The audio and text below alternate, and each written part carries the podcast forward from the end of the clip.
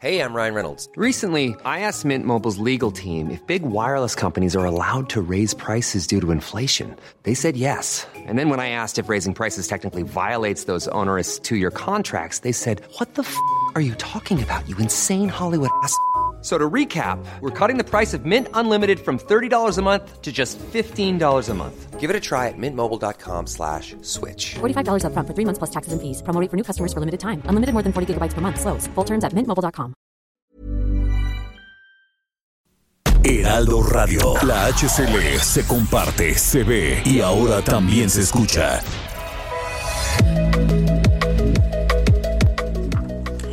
Oiga, si escucha alguna conferencia mañanera del presidente de México, es fácil encontrar frases como, pues los gobiernos anteriores, los neoliberales, corruptos del pasado o los conservadores, que son frases que le gusta mencionar al presidente. En esa categoría está el PRI, sí, este partido que vio nacer políticamente, paradójicamente, a López Obrador, quien en sus tres años de gobierno ha mantenido distancia del tricolor, aun cuando en su equipo, pues hay priistas de cepa no tan buenos. Sin embargo, eso cambió hoy. ¿Por qué le digo esto? Bueno, pues porque el presidente dijo que para lograr la mayoría en la Cámara de Diputados no estaría pues nada mal llegar a un acuerdo incluso con ellos, con el PRI. La coalición va por México, que integra el PRI, el PAN y el PRD, respondió por supuesto que seguirá unida en un bloque legislativo. Casi casi le dijeron al presidente, no, muchas gracias. El PRI dice además que acepta dialogar, pero por el bien del país. La respuesta era de esperarse, por supuesto, pues parece que el presidente apuesta por la estrategia que le ha funcionado muy bien, dividir para vencer. Ahí está, por ejemplo, Chairos y Fifís, liberales y conservadores, o todos aquellos que por no creer pues, en su proyecto son sus adversarios. Yo soy Blanca Becerril y usted sintoniza República H. Comenzamos. Esto es República H, la información más importante con el punto de vista objetivo, claro y dinámico de Blanca Becerril. Y arrancamos con un resumen de noticias. La vicepresidenta de Estados Unidos, Kamala Harris, prometió al presidente López Obrador que su país invertirá unos 130 millones de dólares para la implementación de la reforma laboral en México durante los próximos tres años. Además, Kamala Harris y López Obrador acordaron buscar flujos migratorios ordenados y desmantelar las redes de contrabando. El presidente de la Suprema Corte de Justicia de la Nación, Arturo Saldívar, anuncia una consulta extraordinaria al Pleno del máximo tribunal del país para resolver la polémica del artículo transitorio que amplió su mandato por dos años en la Corte y en el Consejo de la Judicatura Federal. Un juez de Reynosa otorgó suspensión definitiva al gobernador de Tamaulipas, Francisco Javier García Cabeza de Vaca, contra una orden de aprehensión que solicitó la Fiscalía General de la República en su contra. Emma La esposa del Chapo Guzmán, se declara culpable esta semana de colaborar con su esposo para administrar su imperio y de haberlo ayudado a escapar de prisión, según fuentes familiarizadas con el caso. La Secretaría de la Función Pública inhabilitó a Luis Videgaray por 10 años para desempeñarse en el servicio público por una supuesta falta de veracidad en declaraciones patrimoniales durante su gestión al frente de Hacienda y también de la Cancillería mexicana. Videgaray, por supuesto, dijo impugnará la inhabilitación, aclara que no litigará en los medios y que esas cuentas eran tarjetas de crédito sin saldo deudor que fueron reportadas en la sección de observaciones y aclaraciones. Y la Secretaría de Salud reporta 262 personas mm, que han fallecido en las últimas 24 horas por coronavirus, con lo que se alcanza ya la cifra de 229.100 decesos. Además, suman 3.449 nuevos casos confirmados de coronavirus para llegar a un total de 2.438.011 casos. Bueno, y vamos rápidamente con mi compañero Antonio Bautista, coeditor de Estados en el Heraldo de México. Mi Toño, ¿qué tendremos el día de mañana en la sección, eh, en la edición impresa del Heraldo de México?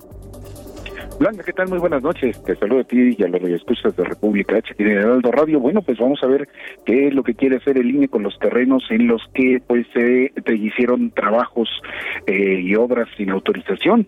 Mañana vamos a saber qué es lo que qué es lo que planea el INE para resarcir este daño y también qué pasó en Aguililla durante el día de la votación. Recordemos que este municipio ha sido bastante golpeado por el crimen organizado, los enfrentamientos que han tenido, los bloqueos. Bueno, ¿cómo fue el día de la votación? Mañana van a saber qué hicieron y cómo tuvieron que sacar los paquetes electorales de este municipio. Y bueno, conversamos también con la familia Sánchez, eh, quienes son afectados en el socavón de Puebla, y van a ver qué nos dijeron. Es lo que vamos a leer mañana en las páginas del Heraldo de México Blanca. Muchísimas gracias, mi Toño. Hasta luego, buenas noches. Buenas noches.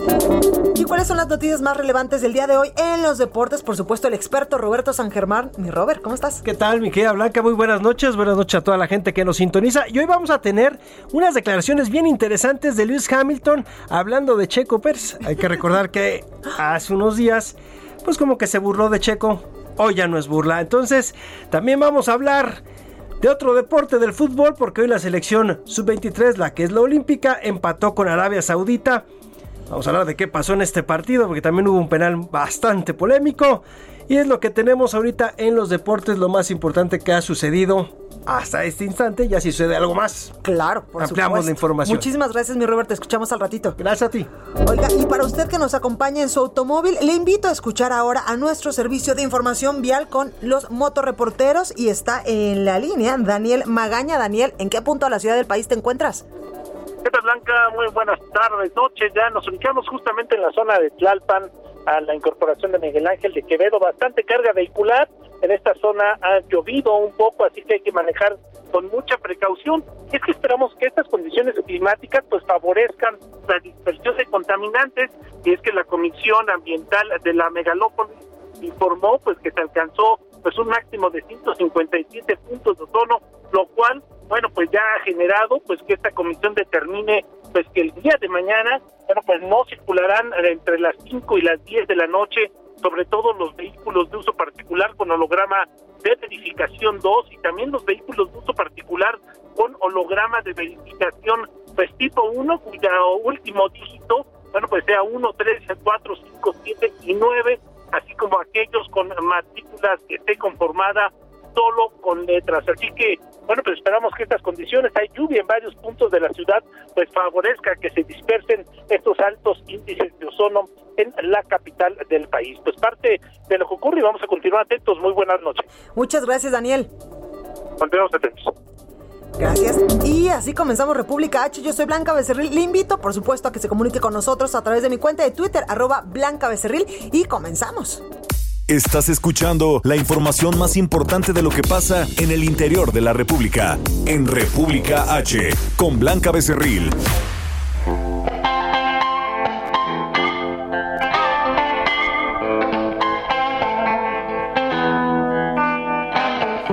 Hay dos días en la vida para los que no nací, dos momentos en la vida existen para mí. Ciertas cosas en la vida no se hicieron para mí. Hay dos días en la vida para los que no nací.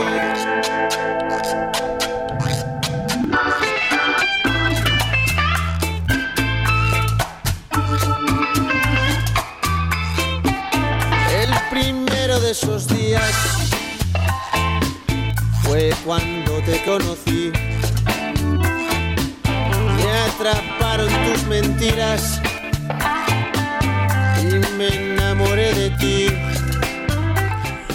Bueno, y usted está escuchando a Jarabe Palo y es que mañana se cumple un año de la muerte de Pau Donés, músico, cantante y compositor español, vocalista del grupo español Jarabe de Palo. Tenía 53 años. Él nació el 11 de octubre de 1966 en Barcelona.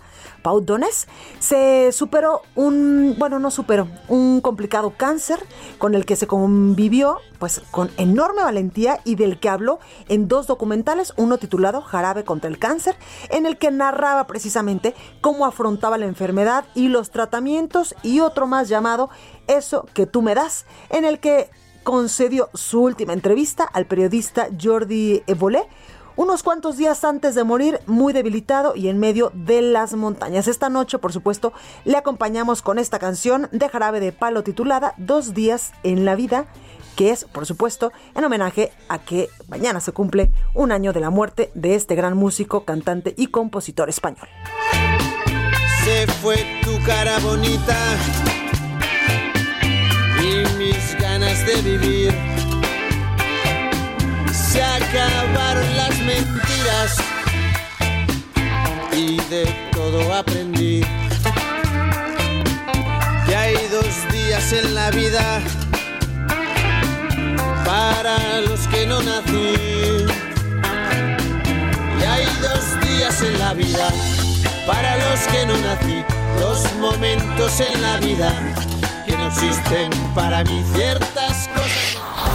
Bueno, pues arrancamos con la información. Hoy en su conferencia mañanera, el presidente de México, Andrés Manuel López Obrador, dijo que para lograr pues la mayoría en la Cámara de Diputados se podría llegar a un acuerdo con quién cree con el PRI.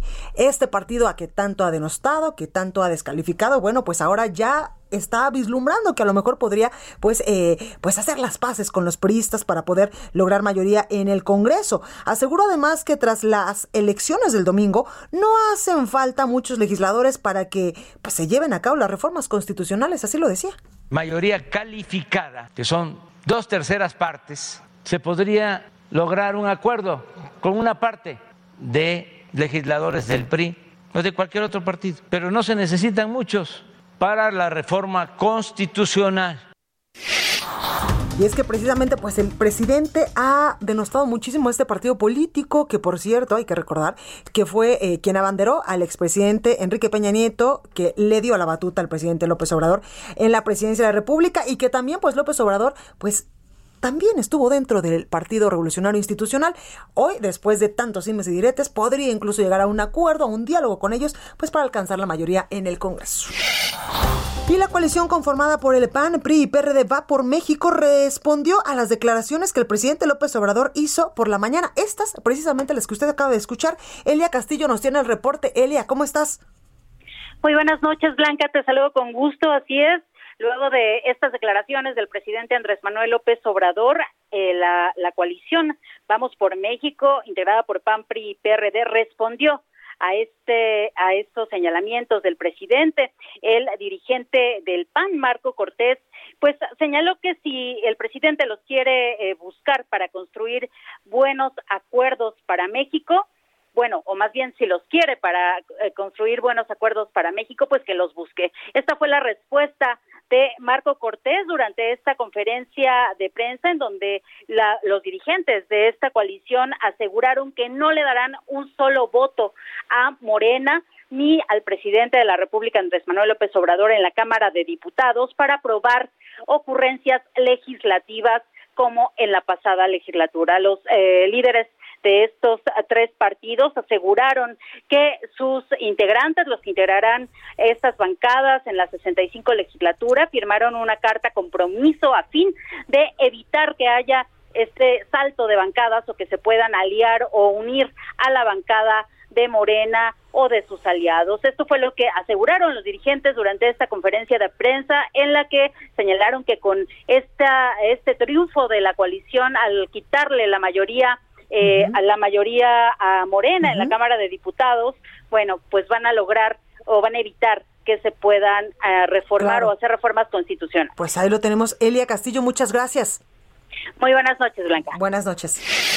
Oiga, y el ingeniero Cuauhtémoc Cárdenas, una figura emblemática de la política mexicana, es una de las figuras precisamente más respetadas en la izquierda mexicana. Fue candidato presidencial en tres ocasiones y primer jefe de gobierno del extinto Distrito Federal en 1997. Y por supuesto que siempre es interesante escucharlo más después de un proceso electoral como el de este domingo y por eso lo buscamos y lo tenemos en la línea telefónica. Cuauhtémoc Cárdenas, señor, muy buenas noches, ¿cómo está? Muy bien, muy buenas noches, mucho gusto en escucharla, mucho gusto en saludarla. Eh, hacia distancia y un saludo muy, muy cordial a todo el auditorio también a distancia. Muchísimas gracias. Oiga, señor, ¿le sorprenden los resultados de la elección de este domingo, sobre todo aquí en la Ciudad de México, o ya era un escenario esperado?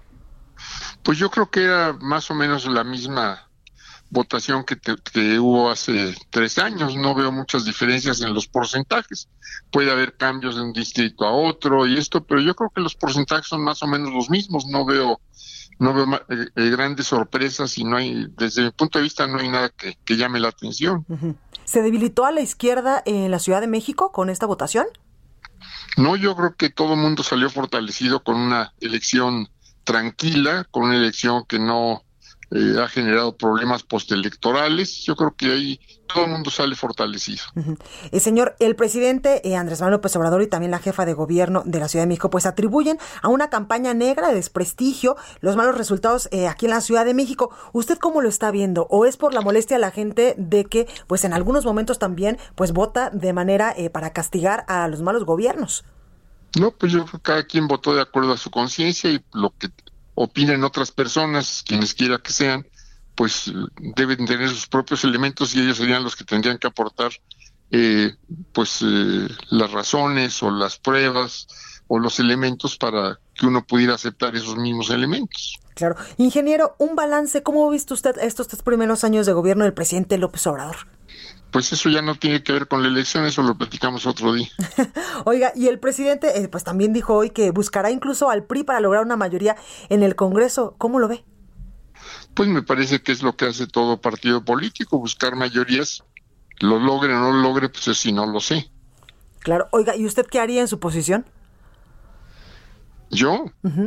Pues yo no sé con qué, con qué porcentajes eh, llegara yo a la Cámara, no sé en qué condiciones llegara, entonces pues si no sé en qué condiciones, pues no, no se trata aquí de especular con muchos escenarios. Ingeniero, ¿cree que en el 2024 podría llegar un nuevo partido político a, la cabeza, a la jefatura de gobierno? Mire, hay dos posibilidades, que sí o que no, digo, tan simple como eso. Pero lo ve viable ahora que pues ya está un poco más dividida la Ciudad de México entre pues esta coalición y Morena? Este, pues no sé, no sé cómo vayan a venir las cosas, ¿no? No, no, no, yo no, no adelantaría vísperas, ¿no? Claro, porque incluso usted fue jefe de gobierno en 1997 y fue literalmente un bombazo que usted llegara a la jefatura de gobierno, pues bajo las siglas de otro partido político. Eran otras, eran otras condiciones y pues eh, eh, no tiene nada que ver con lo, con lo actual. ¿Civilidad política falta, ingeniero? Pues no sé en quién, no sé en quién esté usted pensando. Por ejemplo, en los partidos, en el presidente López Obrador, en otros actores políticos que de repente como que se pelean. Bueno, es, normal en la vida política, en las, eh, la vida política pues es de confrontaciones, es de eh, mayorías y minorías, es de tolerancia. Me parece que esto es lo que estamos viendo aquí en nuestro país y aquí en nuestra ciudad. Claro. Oye, en otros temas, ¿cómo está usted? ¿Cómo se siente? ¿Dónde anda? ¿Qué anda haciendo? Pues yo de salud muy bien, muchas gracias. Eh, observando, principalmente observando y participando con eh, algunos grupos donde estamos haciendo propuestas sobre políticas económicas, etcétera, que de tarde en tarde las hacemos públicas. Claro, pues ahí lo tenemos, ingeniero Cuauhtémoc Cárdenas, primer jefe de gobierno del Distrito Federal y ex eh, candidato a la presidencia de la República. Y como yo le digo a alguien que le sabe muchísimo a la política mexicana, muchas gracias, ingeniero, por esta comunicación. Cuídese mucho. Gracias, sí. Felicidades. Gracias. Bueno, pues ahí lo tenemos. Oiga, el gobierno de Coahuila reconoce que cada vez son más, pues más complejas las labores de rescate en la mina de Musquis, donde pues el viernes pasado nosotros le anunciábamos que quedaron atrapados siete trabajadores, cuatro de los cuales pues ya fueron hallados. Tengo en la línea telefónica a Francisco Martínez, subsecretario de Protección Civil, precisamente en Coahuila. Francisco, buenas noches, ¿cómo está? Muy buenas noches, a sus órdenes. Gracias. Cuénteme la situación en estos momentos eh, allá en la mina de Musquis. Bueno, eh, efectivamente, como usted lo señala, eh, se complicaron un poco las cosas para las fuerzas de operación del rescate en esta mina y eso se debió a que en la parte final de esta mina de arrastre de carbón se concentraron lodos, productos del escurrimiento fluvial y el asolve. Entonces se está trabajando también eh, de manera coordinada con eh, brigadas en los tres turnos. Eh, estas operaciones las encabeza la empresa Minera del Norte, que tiene un equipo especializado de rescate para este tipo de incidentes. Y bueno, por eso se ha prolongado un poco las tareas, porque ese lodo es, y ese, ese escombro de ese escurrimiento fluvial es un poco más difícil la limpieza y la remoción. Subsecretario, han encontrado a cuatro personas, ¿verdad? Los cuerpos de cuatro personas. Así es, así es, quedan pendientes tres personas y bueno, para eso se ha estado trabajando prácticamente desde los primeros minutos después de este incidente. Y de, eh, pues derivado de este lamentable eh, pues accidente, ¿ustedes han implementado algún protocolo, por ejemplo, en minas cercanas para evitar pues eh, futuros accidentes como estos? Bueno, mire, ahorita la prioridad es eh, el trabajo que se está haciendo aquí con eh, la coordinación de las eh, dependencias de los tres órdenes de gobierno, eh, tanto la Guardia Nacional como la Secretaría de la Defensa Nacional con su plan de N3, eh, las empresas particulares que tienen equipo y recursos humanos para estas tareas, eh, la Secretaría del Trabajo y Previsión Social Federal, eh, la Coordinación Nacional de Protección Civil y las unidades municipal y estatal de protección civil, además de eh, los mineros de la región, eh, los cuales las empresas han eh, aportado para que los trabajos eh, no se detengan. Eh, vamos a seguir con esta tarea y bueno, pues en realidad eh, ya revisaremos de la mano de las dependencias que les corresponde jurídicamente hacer esas revisiones y esas inspecciones para llevar a cabo ese plan. Pues ahí lo tenemos. ¿Qué sigue ahora, eh, subsecretario? Seguir con las labores de rescate de estos tres cuerpos. En unos minutos tenemos una reunión donde los eh, coordinadores del rescate exponen el avance. Eh, vamos precisamente para allá. Está citada ahorita a las 8.30 de la noche. Y bueno, pues esperamos que, que haya un avance importante de lo cual pues nos van a enterar. Pues ahí lo tenemos, subsecretario de Protección Civil en Coahuila, Francisco Martínez. Gracias siempre por tomarnos la comunicación. Al contrario, estamos para servirle. Gracias. El gobierno eh, de Puebla, vamos ahora hasta este estado de la República. El gobernador Miguel Barbosa visitará la zona del Socavón para hablar con los pobladores afectados en el municipio de Juan Bonilla. Claudia Espinosa, nuestro corresponsal en Puebla, nos tiene la información porque el gobernador después de tanto tiempo va a ir. Claudia, ¿cómo estás? Así es, te saludo con gusto a ti y a todos los amigos del Heraldo Media Group. Justo como lo comentas, pues el gobernador Miguel Barbosa anunció que este jueves estará en la zona de Zacatepec, junta auxiliar del municipio de Juan Cebonilla, muy cerca de la capital de Puebla. Comentó que estará platicando con los propietarios pues de este predio donde se formó el socavón y también propietarios de la vivienda cuya barda pues ya colapsó. En estos momentos, de acuerdo al último reporte de Protección Civil, el eje mayor de este lugar tiene 110 metros y el eje menor 100 metros. Se han registrado ligeras fracturas, pero al interior de este socavón, aún así, pues el peritaje final estará listo aproximadamente a finales del mes. El gobernador señaló que se estaban pues preparando las situaciones, que se está ampliando cada vez más el cordón de seguridad y es que pues han llegado muchos curiosos y todavía no se tiene la certeza de qué tan seguro sea todo el terreno en esa zona. Estará eh, recorriendo el lugar, escuchando pues las investigaciones del Instituto Politécnico Nacional y tomar una determinación en cómo podrían apoyar a estas personas. Es lo que ha sucedido hasta este momento aquí en Puebla. Pues ahí lo tenemos, Claudia. Pues ya mañana nos dices, eh, pues cómo le fue al gobernador, qué le dijeron a, a, pues a los pobladores. Sí, estaremos muy pendientes de este encuentro. Hay que decir que se tiene previsto para el próximo jueves porque todavía mañana van a listar los últimos detalles y una vez que salga la información y finalmente a qué llegan, estaremos reportando de manera oportuna. Pues ahí lo tenemos. Ojalá que no siga creciendo, mi Claudia. Pues ha bajado un poco en las dimensiones, aunque eh, sí tiene todavía algunas fracturas al interior y la realidad es que un estudio certero de cuál es la causa todavía no se tiene. Pues ahí la información, Claudia Espinosa desde Puebla. Muchas gracias. Muy buena noche. Buenas noches. Oiga, y ayer murió Gregorio Avendaño Jiménez, primer paciente sospechoso de hongo negro en México. La familia pues anunció que demandará al Hospital General de Zona 71 del IMSS en Chalco por negligencia. Leti Ríos nos tiene el reporte, es nuestra corresponsal en el Estado de México. Mi Leti, adelante. ¿Qué tal, Blanca? Buenas noches. Efectivamente, como comentas, eh, pues este lunes lamentablemente perdió la vida Gregorio, vecino del Estado de México, que fue el primer caso sospechoso de padecer hongo negro en el país. El hombre de 34 años se encontraba hospitalizado en el Centro Médico Nacional La Raza del Instituto Mexicano del Seguro Social en la Ciudad de México, a donde fue trasladado el jueves 3 de junio para recibir atención de tercer nivel por una fuerte infección que sufría en el rostro. El vecino de Chalco dio positivo a, positivo a COVID-19 el pasado 10 de mayo, pero no presentó un cuadro grave a pesar de que padecía diabetes. Sin embargo, luego de superar el coronavirus y regresar a sus actividades normales, el 26 de mayo empezó a sentirse mal. Gregorio, eh, pues, eh, dejó de comer y le apareció una mancha negra en el rostro y sufrió parálisis cerebral producto de la infección que sufría, por lo que el 29 de mayo ingresó al hospital 71 del IMSS en Chalco. Sin embargo, eh, por la naturaleza de su padecimiento y por no contar con el equipo necesario, fue trasladado a la raza. Entonces, el instituto, eh, el, IMSS informó que existía no existía un diagnóstico que relacionara esta infección de Gregorio con eh, la murcomicosis, mejor conocida como hongo negro, aunque sus familiares insisten en que ese fue el primer diagnóstico que les dieron.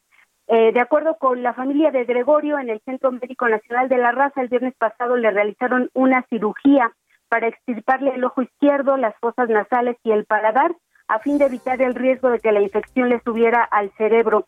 Y bueno, Blanca, te comento que el INSS ha estado muy hermético en relación con este caso. Hemos solicitado más información, pero pues hasta ahora no, no, nos han eh, proporcionado más datos.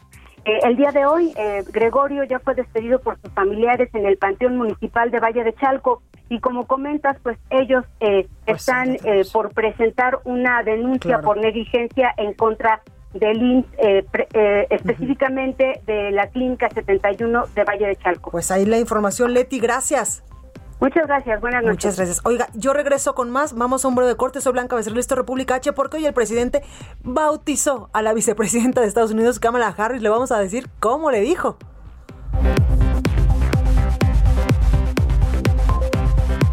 Continúa escuchando a Blanca Becerril con la información más importante de la República en República H.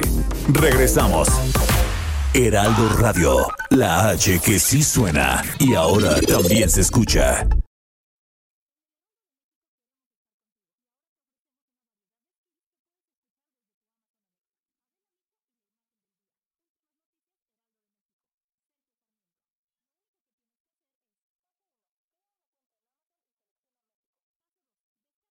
Heraldo Radio.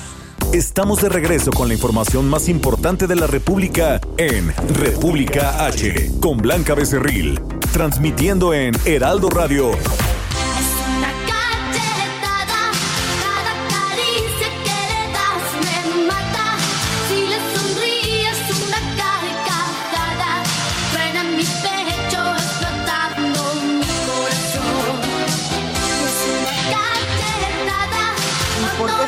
escuchando cachetada de Pablito Ruiz. Bueno, pues porque tremenda cachetada le dieron al presidente de Francia, Emmanuel Macron.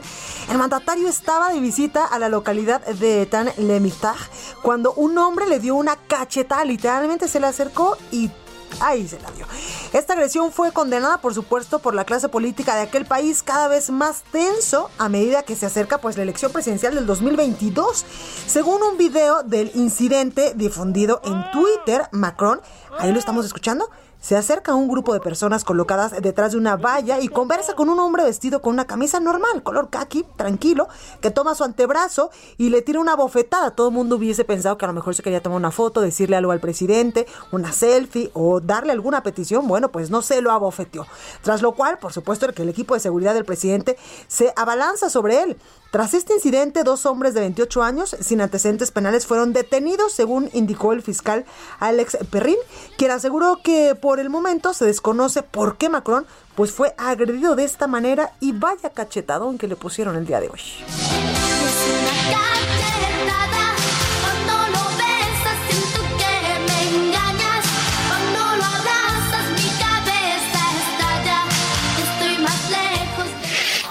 Oiga, inmigración, seguridad y economía, la agenda de trabajo de la, de la vicepresidenta de Estados Unidos, Kamala Harris, en nuestro país, o Kamala Harris, porque así le puso el presidente, no, no se crea, es Kamala Harris. Y nuestro reportero Francisco Nieto nos tiene el reporte de la información. Mi Paco, ¿cómo estás? ¿Qué tal, Blanca? Eh, muy buenas noches. Pues concluyó la visita oficial de la vicepresidenta de Estados Unidos, Kamala Harris, a la a México. Eh, eh, hoy la vicepresidenta estuvo en Palacio Nacional, llegó a las 10 de la mañana eh, a Palacio Nacional, fue recibida por el presidente Andrés Manuel López Obrador en la puerta principal de, de Palacio Nacional y bueno, pues llamó mucho la atención la forma en que el presidente López Obrador pues llamó a la a su invitada, le cambió el nombre y le cambió el cargo eh, pues, se pudo escuchar a través de la transmisión de ese propie que cuando llega Kamala Harris a eh, Palacio Nacional, pues le, cambia el nombre. Escuchemos cómo el presidente Andrés Manuel López Obrador, pues le, le, da este lapsus y le cambia el nombre a Kamala Harris. Presidente Kamala, mucho gusto. Mucho gusto. Y claro, pues esto eh, dejó venirse con muchos memes que hoy estamos viendo por las redes sociales, pero más allá de los memes y más allá de este lapsus, pues eh, como ya lo adelantaste, hubo mucho, muchas, muchos temas que se tocaron, eh, se, se lograron también muchos acuerdos, se firmó un memorándum de entendimiento sobre cooperación entre ambos países y luego pues también hasta hubo tiempo para que el presidente Andrés Manuel López Obrador le diera un recorrido a Kamala Harris por Palacio Nacional, le enseñó eh, el mural eh, del pintor Diego Rivera y después pues eh, se dio una reunión privada ya entre las dos comitivas y ahí pues se acordó mantener un diálogo de seguridad a nivel de gabinete para el combate a las organizaciones criminales, así como cooperar para reducir homicidios y muertes relacionadas con las drogas en ambos países. También se, vamos, se va a fomentar el desarrollo agrícola y los programas de empoderamiento de jóvenes en El Salvador, Honduras y Guatemala. Aquí pues podría caber la posibilidad de que los programas mexicanos Sembrando Vida y Jóvenes Construyendo el Futuro pues se puedan ampliar como el presidente López Obrador lo ha venido solicitando. También eh, Estados Unidos acordó traer inversiones al sur de México y, a, y a Centroamérica a través de subvenciones préstamos y crear empleos.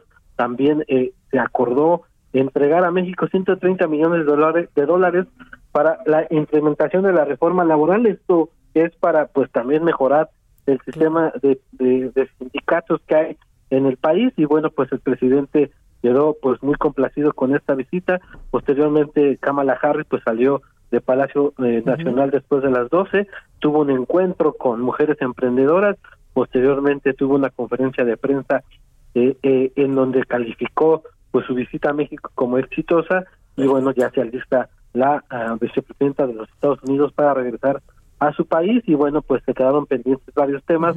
Ella anunció que va a visitar la frontera entre México y Estados Unidos y también hay la posibilidad de que en septiembre se vuelva a dar una reunión de alto nivel para tratar el tema económico. Pues eso fue lo que ocurrió el día de hoy Blanca a grandes rasgos con esta visita de Kamala Harris a mí. Pues ahí lo tenemos. Muchísimas gracias, Francisco.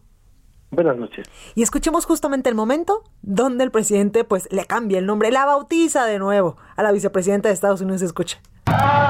Presidente Kamala, mucho gusto. Mucho gusto. ¿Y qué es Kabbalah? Bueno, pues Cabala, a la que se refería el presidente, tal vez es una disciplina y escuela del pensamiento esotérico relacionada con, pues, con los esenios y con el judaísmo jasídico, así que, pues ya le dijo Cabala. Bienvenida Cabala México. Oiga, y para hablar de la visita, tengo en la línea telefónica a Lila Abed, quien nos va a dar un balance a la visita precisamente de la vicepresidenta de Estados Unidos, Kamala, Kamala Harris. ¿Cómo estás, Lila? Blanca, muy buenas noches, como siempre, un gusto saludarte. Oye, la vicepresidenta se fue hasta con nombre nuevo. no, y se fue también con un título nuevo, ¿no? Ahora es presidente. sí, exacto, no, bueno, ya para que las elecciones en Estados Unidos y ya hasta la bautizamos nosotros y le dimos cargo. Oye, Lila, cuéntame el balance, ¿cómo estuvo la visita de la vicepresidenta? Pues mira, primero eh, creo que el memorándum de entendimiento que firmaron, que fue la primera acción que se llevó a cabo en esta visita en Palacio Nacional eh, el día de hoy, eh, es más allá de hacer una transferencia de recursos, en realidad sienta las bases para la cooperación en materia migratoria entre México y Estados Unidos para atender las causas de raíz que impulsan la migración. Es interesante nada más subrayar, Blanca, que el, memorándum se firmó entre la Secretaría de Relaciones Exteriores y la Agencia de Desarrollo Internacional de Estados Unidos. Esta es la misma agencia con la cual se ha quejado el presidente Andrés Manuel López Obrador en semanas pasadas por financiar organizaciones de la sociedad civil supuestamente opositoras a la 4T. Entonces aquí vemos cómo Estado, eh, México pues tiene que, colaborar, ¿no? Aunque no quiera con esta agencia que, que de hecho llevó a que Andrés Manuel enviara una nota diplomática a la Embajada de Estados Unidos pidiendo una explicación sobre los fondos que reciben estas organizaciones en el país. Eh, más allá de eso, creo que es muy interesante comparar los distintos comunicados que publicaron tanto la Presidencia de la República como la Casa Blanca. Este, ambos comunicados, la verdad es que incluyen información y compromisos distintos, eh, lo cual también te, te, dice cómo percibieron esta reunión. Por ejemplo, en el comunicado de la Casa Blanca eh, hacen mención de manera muy detallada que acordaron eh, no solamente mantener un, un diálogo en seguridad a nivel de gabinete para discutir, discutir una visión compartida, sino que también mencionan que las organizaciones criminales transnacionales no reconocen fronteras y por ende requieren de una respuesta conjunta. Pero más allá de eso, eh, también eh, informaron que lograron una alianza con México para resolver los casos de desapariciones en nuestro país, que llevan más de 82 mil casos de personas desaparecidas. Esto jamás se menciona en el comunicado de la Presidencia de la República de México. Entonces, creo que esto es muy interesante porque aquí vemos dónde están las prioridades, de Estados Unidos, exactamente. Mientras eh, el gobierno de México resalta más bien eh, la reactivación del, diálogo económico de alto nivel con Estados Unidos, la cooperación en materia de COVID-19, la inversión estadounidense en el sureste del país, al igual que la cooperación evidentemente en materia de, de migración. Pero creo que la Casa Blanca está más enfocada en temas de seguridad, eh, en fortalecer eh, las capacidades forenses en México y creo que esto es muy interesante. Totalmente. Lila Abed, internacionalista y politóloga, muchas gracias como siempre por eh, ayudarnos a entender pues parte de la política internacional, sobre todo con Estados Unidos y por supuesto con esta visita tan relevante de Kamala Harris. Muchas gracias Lila. Al contrario, Blanca, muy buenas noches. Cuídate mucho, bye. Oiga, y este 9 de junio comenzará la fase de vacunación para adultos mayores de 40 a 49 años de edad en varias alcaldías. Escuche, en Miguel Hidalgo, en Álvaro Obregón, en Tlalpan y en Tláhuac. Por otra parte, la Ciudad de México no ha reportado hasta el momento casos positivos de coronavirus por el regreso a clases presenciales. Jorge Almaquio García, reportero del Heraldo, nos tiene la información. Jorge, adelante. ¿Qué tal, Blanca? ¿Cómo te va? Buenas noches a los amigos del auditorio. Y este miércoles, las personas de 40 a 49 años de edad de Miguel Hidalgo, Álvaro Obregón, Tlalpan y Tláhuac, cuyo apellido inicie con las letras de la A a la Z, bueno, van a tener la oportunidad de iniciar con su vacunación. La primera dosis, por supuesto, y bueno, pues eh, son, repetimos, de las letras A a la C a partir de este miércoles. El jueves de la D a la G, el viernes de la H a la M, el sábado de la N a la R y el domingo van a tener esta posibilidad de eh, vacunarse las personas cuyo apellido inicie con la letra S a la Z y también pueden hacerlo los rezagados. Las sedes dispuestas para llevar a cabo la aplicación de la vacuna Pfizer en Miguel Hidalgo son el Campo Marte y la Benemérita Escuela Nacional de Maestros. En Álvaro Obregón se aplicará la, vacuna AstraZeneca en la Expo Santa Fe, Deportivo Plateros y el Estadio Olímpico Universitario. En Tlalpan también AstraZeneca están listos el Instituto Nacional de Medicina Genómica, la Escuela Nacional Preparatoria número 5, José Vasconcelos y el Centro de Estudios Navales en Ciencias de la Salud de la Marina. En Tláhuac está, eh, estará el biológico de AstraZeneca también y se inyectará en la Universidad Marista y en la Unidad Habitacional Militar El Vergel. Se pretende aplicar esta vacuna a 346.336 personas de 40 a 49 años de edad en estas cuatro alcaldías. Y efectivamente, bueno, pues en el primer día de regreso a clases presenciales en la Ciudad de México no se detectaron casos de COVID-19 entre alumnos o profesores. La secretaria de Salud local, Oliva López, indicó que en el retorno a las aulas todo transcurrió con tranquilidad y la Autoridad Educativa Federal en la CDMX no registró ninguna situación irregular. Escuchemos cómo lo comentó. No nos han reportado ningún caso y de todos modos se sigue con todas las medidas de seguridad sanitaria y con todas las precauciones para tener una apertura ordenada, una apertura segura, ¿sí? Y la recomendación para todos, no solo en las escuelas, sino en todos los sitios, seguimos insistiendo, aun cuando estemos en semáforo verde, tenemos que usar el cubrebocas y la sana distancia hasta donde sea posible, el uso de gel alcohol, el lavado de manos. Blanca, amigos, el reporte que les tengo. Muchísimas gracias, Jorge. Buenas noches, hasta luego. Buenas noches. Oiga, y después de este 6 de junio, bueno, pues la geografía electoral, el mapa electoral en el Estado de México apunta a que el PRI gobierne prácticamente el doble de los municipios que obtuvo hace tres años. Vamos a escuchar la información de mi compañera Itzel González, periodista de El Heraldo. Hola Blanca, buenas noches. Te comento que de acuerdo con el programa de resultados electorales preliminares, el PREP del Instituto Electoral del Estado de México, el Partido Revolucionario Institucional se recuperó, pues habría ganado prácticamente el doble de los municipios que obtuvo hace tres años, y de hecho Morena habría perdido más de la mitad de las demarcaciones que gobierna en la actualidad. Por ejemplo, el PRI recuperó la capital del Estado de México, Toluca, además de Tlanepantla y Atlacomulco. Y también, a pesar de su retroceso, Morena ganó los municipios más poblados como Ecatepec, Nezahualcóyotl, Tecámac y Valle de Chalco. Además, le arrebató al PRI Chimalhuacán e Iztapaluca, los cuales estuvieron bajo el dominio de Antorcha Campesina por cerca de 20 años. Por otro lado, el Partido Acción Nacional, que se alió con el PRI y el Partido de la Revolución Democrática, consiguieron la mayoría de los votos en Aucalpan, Atizapán y Cuautitlán Izcalli. Además, también alcanzó la victoria en Metepec y Calimaya, estas localidades importantes del Valle de Toluca. En total, el PRI ganó 51 municipios y en cambio Morena dominó la zona oriente desde Chalco, Valle de Chalco, Chicoloapan, Texcoco, Nezahualcóyotl, Ecatepec y Tultitlán hasta Tecámac y el municipio de Acolman. La sorpresa la dio el Partido Verde Ecologista de México y también Movimiento Ciudadano, que ganaron seis demarcaciones cada uno en el Estado de México. El Partido Verde se quedó con Joquicingo, Malinalco, Sultepec, Almoloya del Río, Tenango del Aire y Ocoyocac, mientras que Movimiento Ciudadano se levantó con la victoria en Tepotzotlán, Villa Guerrero, Amanalco, Tepetixpla, Cocotitlán y Tlalmanalco. Hasta aquí mi reporte. Pues ahí el reporte completo de mi compañera Itzel González. Y ya que hablamos de eh, pues la votación eh, en el Estado de México, bueno, pues en Naucalpan, Estado de México, la candidata por la coalición PAN, PRI y PRD, Angélica Moya, es la virtual ganadora de la elección en aquella localidad y precisamente la tengo en la línea telefónica. Candidata, muy buenas noches, ¿cómo está? Buenas noches, Blanca. Buenas noches a la audiencia. Muchas gracias. Oiga, ¿cómo se siente después de que pues fue una elección reñida, pero ya es la virtual ganadora de esta de esta alcaldía? Sí, así es. Eh, estamos a la espera de la, de la entrega de la constancia de mayoría y no esperamos mayores sorpresas, así que pues ya ya pronto seré, tendré la digamos categoría de presidenta municipal electa. Claro. Angélica, ¿qué vas a hacer en los primeros días de gobierno? ¿Qué te pedía la gente en la calle cuando hiciste campaña? Varias cosas, yo lo que recogí durante la campaña y los meses previos que también estuve visitando algunas a algunos vecinos, lo que recogí fue lo que convertí en mi propuesta de campaña, que es las prioridades de los vecinos, que son claramente seguridad, agua, agua potable y las calles, el estado de las calles. Claro. En seguridad, ¿cuáles serían tus propuestas que pues implementarías una vez ya llegando eh, a la presidencia municipal?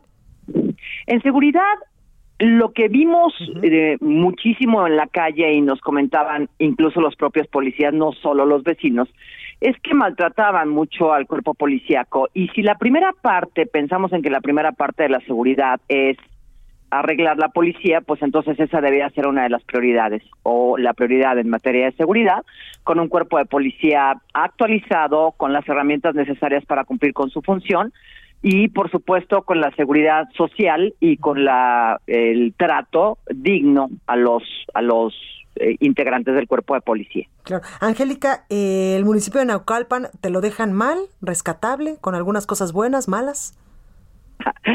Pues el diagnóstico lo podremos hacer en la etapa de transición y esperemos tener una transición adecuada y justa, precisamente pensando en entrar en el gobierno ya definiendo una estrategia concreta para abordar los problemas que se viven en el en, la administración pública municipal que eh, pues intuimos son grandes y son importantes en virtud de que no hay un presupuesto suficiente. Sí, totalmente. Y ahí los dineros va a ser un tema, ¿verdad?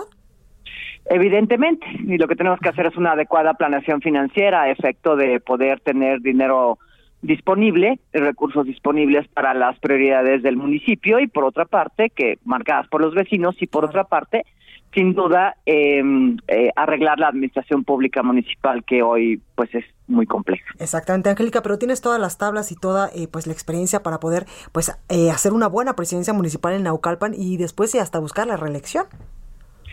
es muy probable.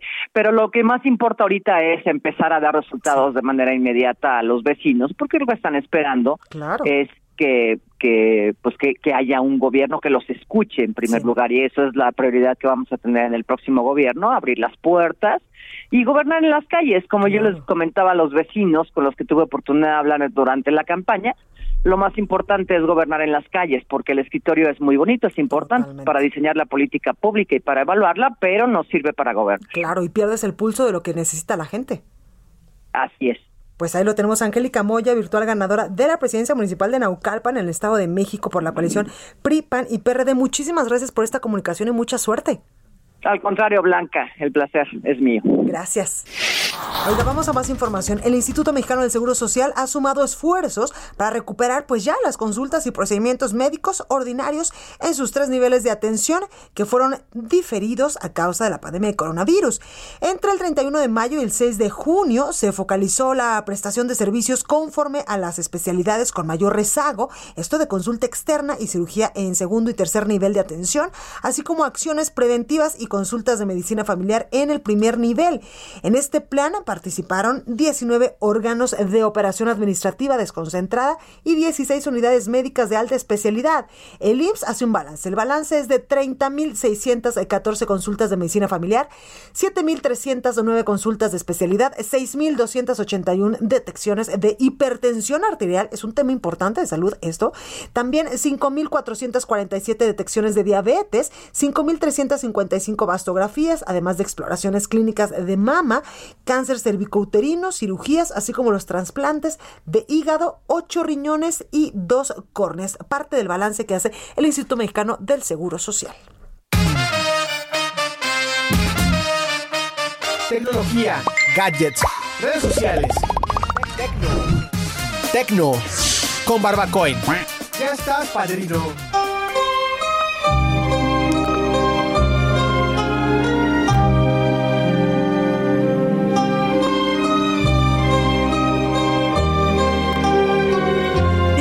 Canción del padrino te recibimos, ahijado. ¿Cómo estás? Madrina, qué, qué recibimiento, qué recibimiento. Muy bien, ¿tú cómo andas? Sergio López, editor de paréntesis.com, ya ni te andaba presentando, ya ves. Oye, este, mi ahijado, ¿qué nos traes el día de hoy? Antes que otra cosa, ¿qué pasó con estos influencers que les pagó el Partido Verde y entonces pusieron ahí cosas en sus redes? ¿Y qué onda ahí?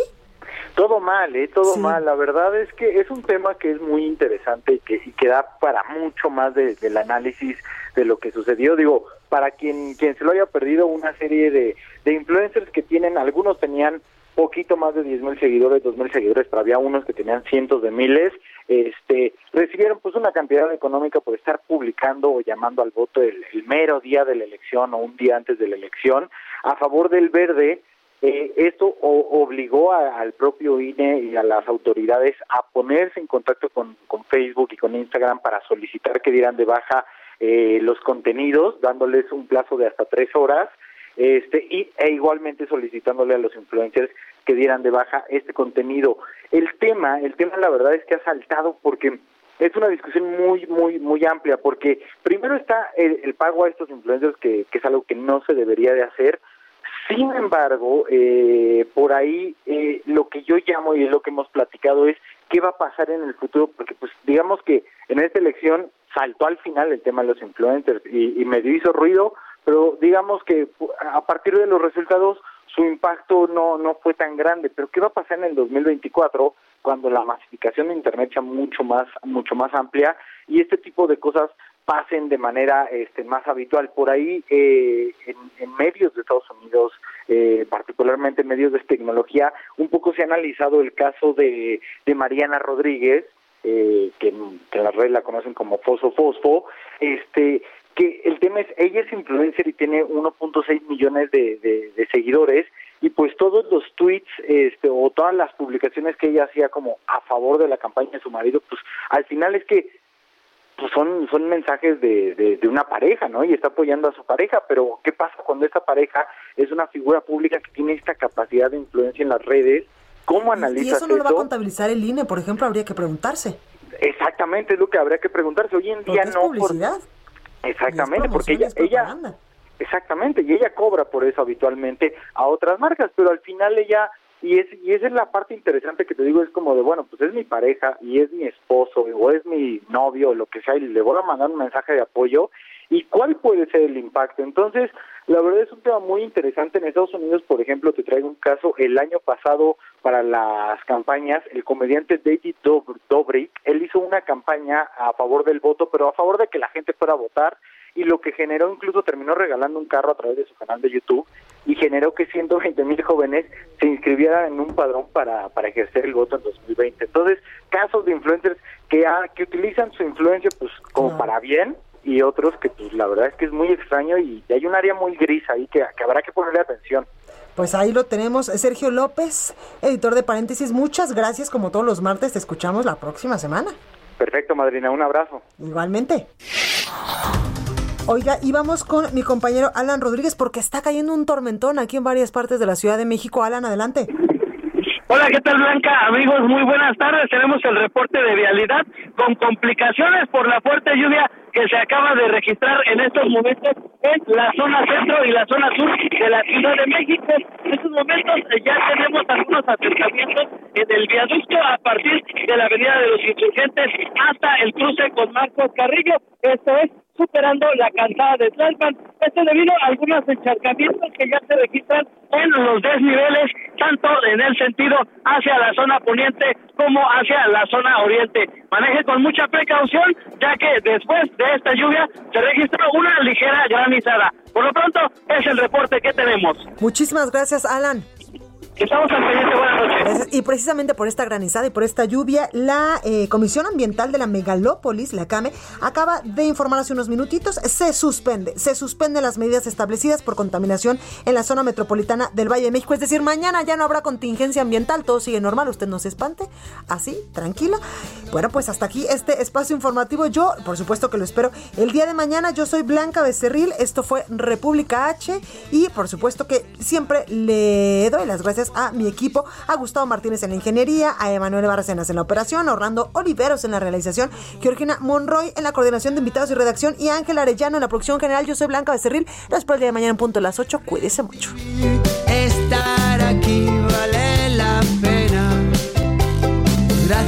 A ti remando esto fue República H, la información más importante de lo que pasa en el interior de la República, con el punto de vista objetivo, claro y dinámico de Blanca Becerril. Continúa escuchando Heraldo Radio, donde la H suena y ahora también se escucha. Una estación de Heraldo Media Group. Heraldo Radio, la H que sí suena y ahora también se escucha. Imagine the softest sheets you've ever felt. Now imagine them getting even softer over time. That's what you'll feel with Bowl and Branch's organic cotton sheets. In a recent customer survey, 96% replied that Bowl and Branch sheets get softer with every wash. Start getting your best night's sleep in these sheets that get softer and softer for years to come. Try their sheets with a 30-night guarantee. Plus, get 15% off your first order at bowlandbranch.com. Code BUTTERY. Exclusions apply. See site for details.